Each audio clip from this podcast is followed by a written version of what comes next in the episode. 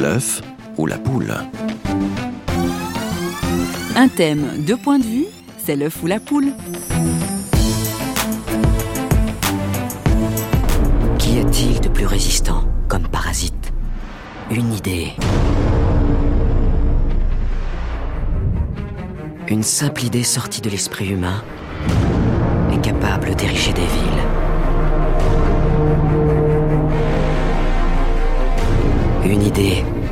Peut transformer le monde et changer entièrement la donne. Voilà pourquoi je dois la voler. Bonjour et bienvenue dans L'œuf ou la poule.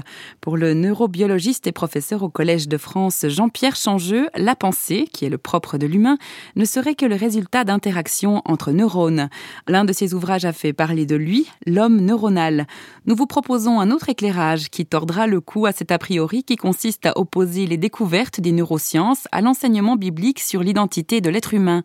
Et pour cela, nous recevons Peter Clark, chrétien convaincu et scientifique tout aussi convaincu. Il est professeur en neurobiologie à l'Université de Lausanne. Les neurosciences, c'est vraiment les sciences qui sont un peu en vogue aujourd'hui? Oui, il y a beaucoup d'intérêt pour les neurosciences pour plusieurs raisons. Euh, partiellement parce qu'il y a beaucoup de maladies qui sont liées au cerveau, au système nerveux plus généralement. Et donc, euh, on, on, fait un grand effort pour comprendre mieux comment marchent les différents mécanismes dans le cerveau mais aussi parce que le cerveau est fascinant. Il est la base de notre expérience consciente et ça, c'est en soi une raison extraordinaire de vouloir s'y intéresser. Une retraite toute récente a permis à Peter Clark de se mettre à l'écriture. Dieu, l'homme et le cerveau, avec pour sous-titre Les défis des neurosciences, est une analyse précise et concise publiée dans la collection Science et foi des éditions Croire Pocket. Par ailleurs, Jean de Corvée, docteur en théologie et directeur de l'Institut biblique Emmaüs, près de Vevey, en Suisse romande, apportera un court éclairage biblique sur la notion de l'âme. Nos deux invités sont interrogés par François Sergi. C'est vrai que le cerveau est la base de notre expérience consciente.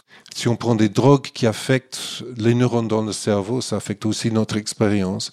Il y a des philosophes qui disent alors le cerveau c'est la même chose que notre expérience consciente. Je trouve c'est une drôle de manière de s'exprimer, mais en même temps ça exprime une réalité que la relation entre notre cerveau et notre expérience consciente est très intime. Comment les neurones provoquent la pensée en quelque sorte Je dirais qu'on ne comprend pas vraiment. On constate que c'est le cas et personne ne comprend pourquoi.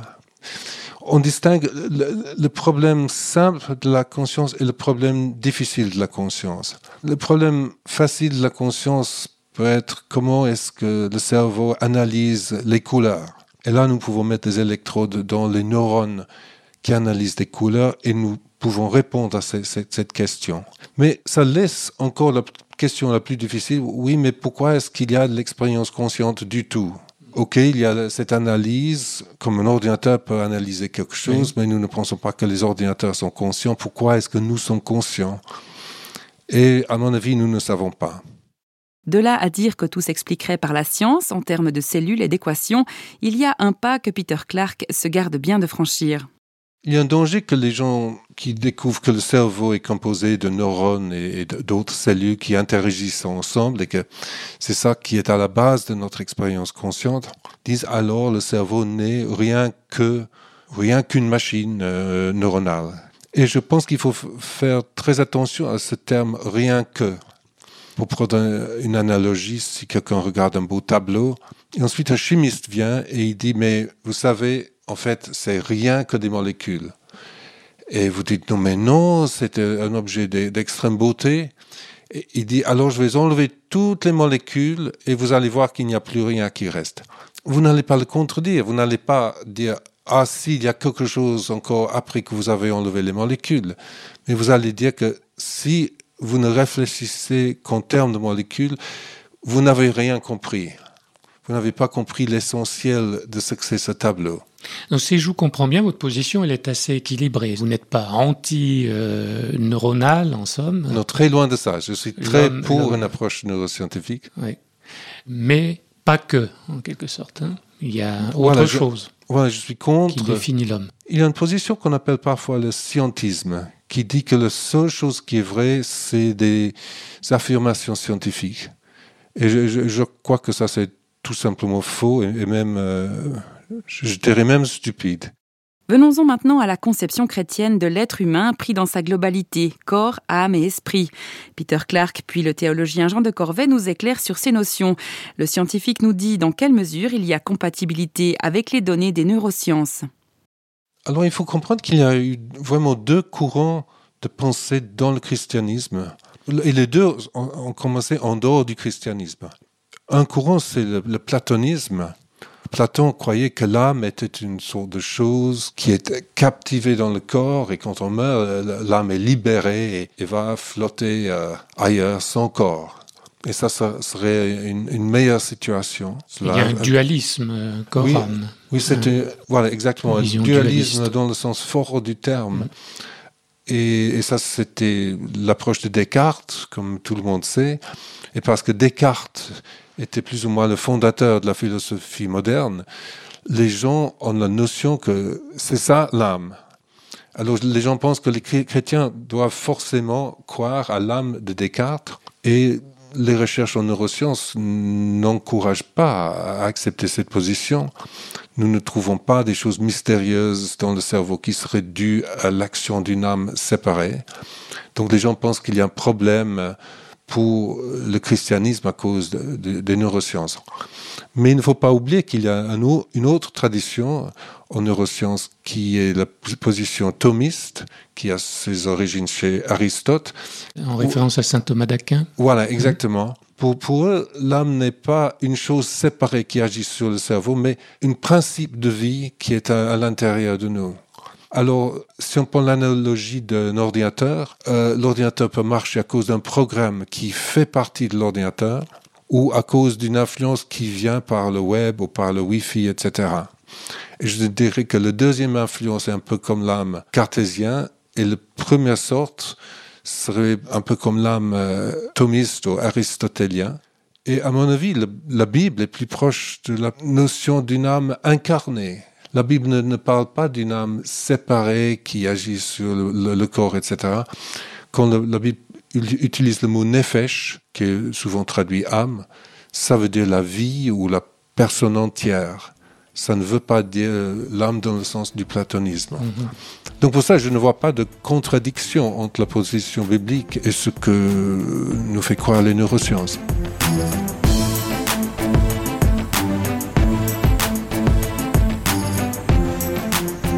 Jean de Corvée nous explique très subtilement que s'il n'y a pas de dualisme, il y a pourtant bien distinction entre le corps, l'âme ou l'esprit on parle non pas de dualisme, et là je rejoins totalement le, professeur Clark, mais de dualité. Euh, l'être humain reste en tant qu'être créé, un être fait d'un être intérieur et d'un être extérieur. il est vrai qu'on a classiquement qualifié l'être intérieur d'âme, euh, mais à cause du dualisme platonicien, le terme âme pourrait être ambigu. C'est pourquoi je mhm. préférais celui d'être intérieur. Cet être intérieur, c'est quoi? Il se matérialise ou non? Je crois que l'écriture a plusieurs images pour en parler. Il y a, un certain couple euh, qui sont utilisés. Ça peut être corps-âme, corps-esprit, mhm. corps-cœur, cher-esprit.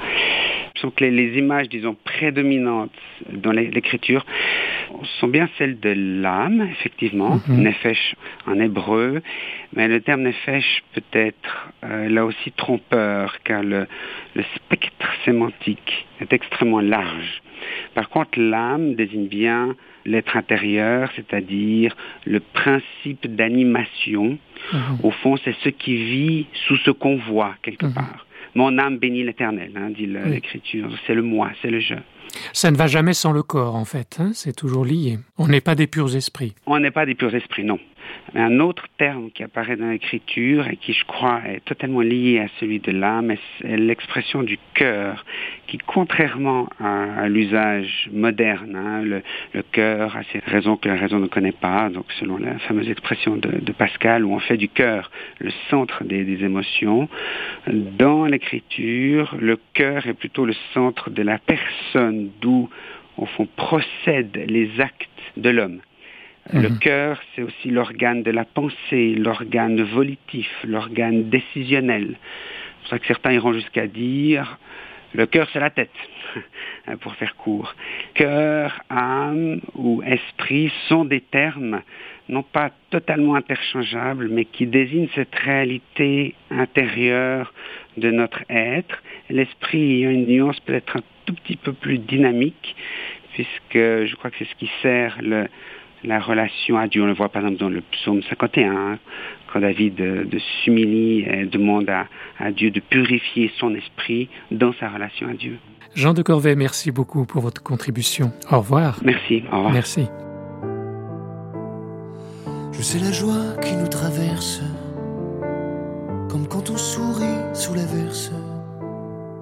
Je sais la peine qui nous dépasse, comme quand on pleure devant la glace.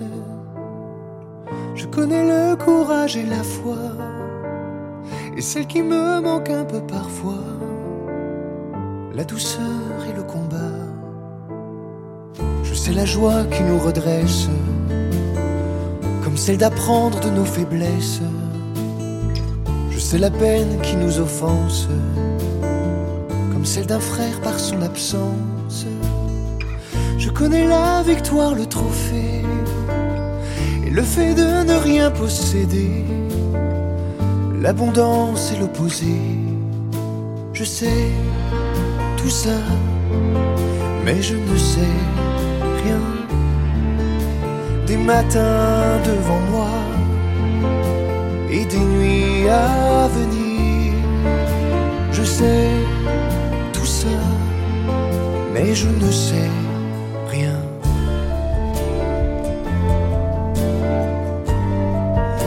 je ne sais rien.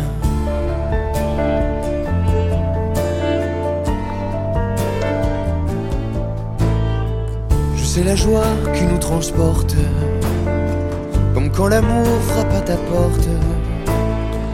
Je sais la peine qui nous limite, comme celle d'un amour qui nous quitte.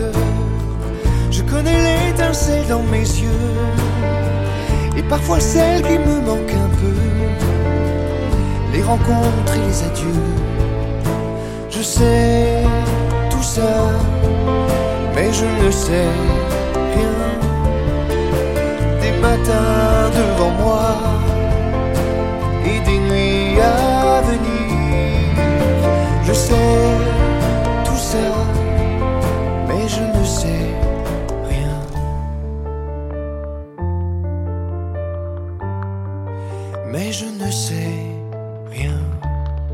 Qu'est-ce qui détermine finalement notre croyance en Dieu? Alors là, c'est peut-être pas le scientifique qui peut répondre, mais l'homme de foi. D'abord, une remarque pratique.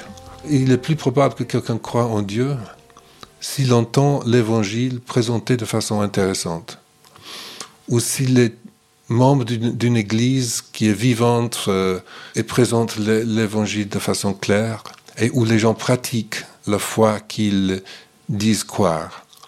Donc ces influences-là euh, encouragent la, croyance en Dieu. Maintenant, il y a aussi la question du Saint-Esprit, et je crois absolument en l'importance de ça. Et c'est quoi le Saint-Esprit? Le Saint-Esprit, c'est Dieu qui agit en nous. Et vous allez me demander comment est-ce que Dieu agit en nous? Je, je suis d'accord. Nous ne savons pas comment Dieu agit en nous, mais je suis absolument sûr que Dieu agit en nous et que quand nous croyons en Christ, c'est pas seulement parce que Dieu est à l'œuvre en nous pour nous aider à croire en Christ. Mais je ne voudrais pas aller tellement loin qu'on dit alors il faut juste attendre que l'Esprit de Dieu agisse en des gens pour qu'ils se convertissent. Il faut aussi leur présenter l'Évangile.